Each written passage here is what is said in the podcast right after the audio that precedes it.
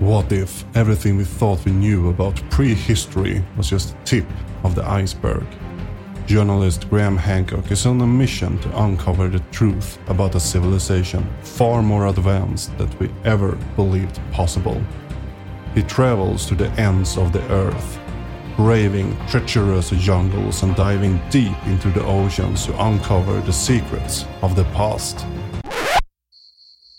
Wait, this this can't be right. This sounds a little bit pseudoscientific to me. Uh, and there's no aliens in this? Oh, alright.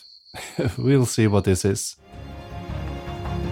Will he be able to uncover the truth before it's too late? Or will this ancient civilization remain forever buried under the sands of time?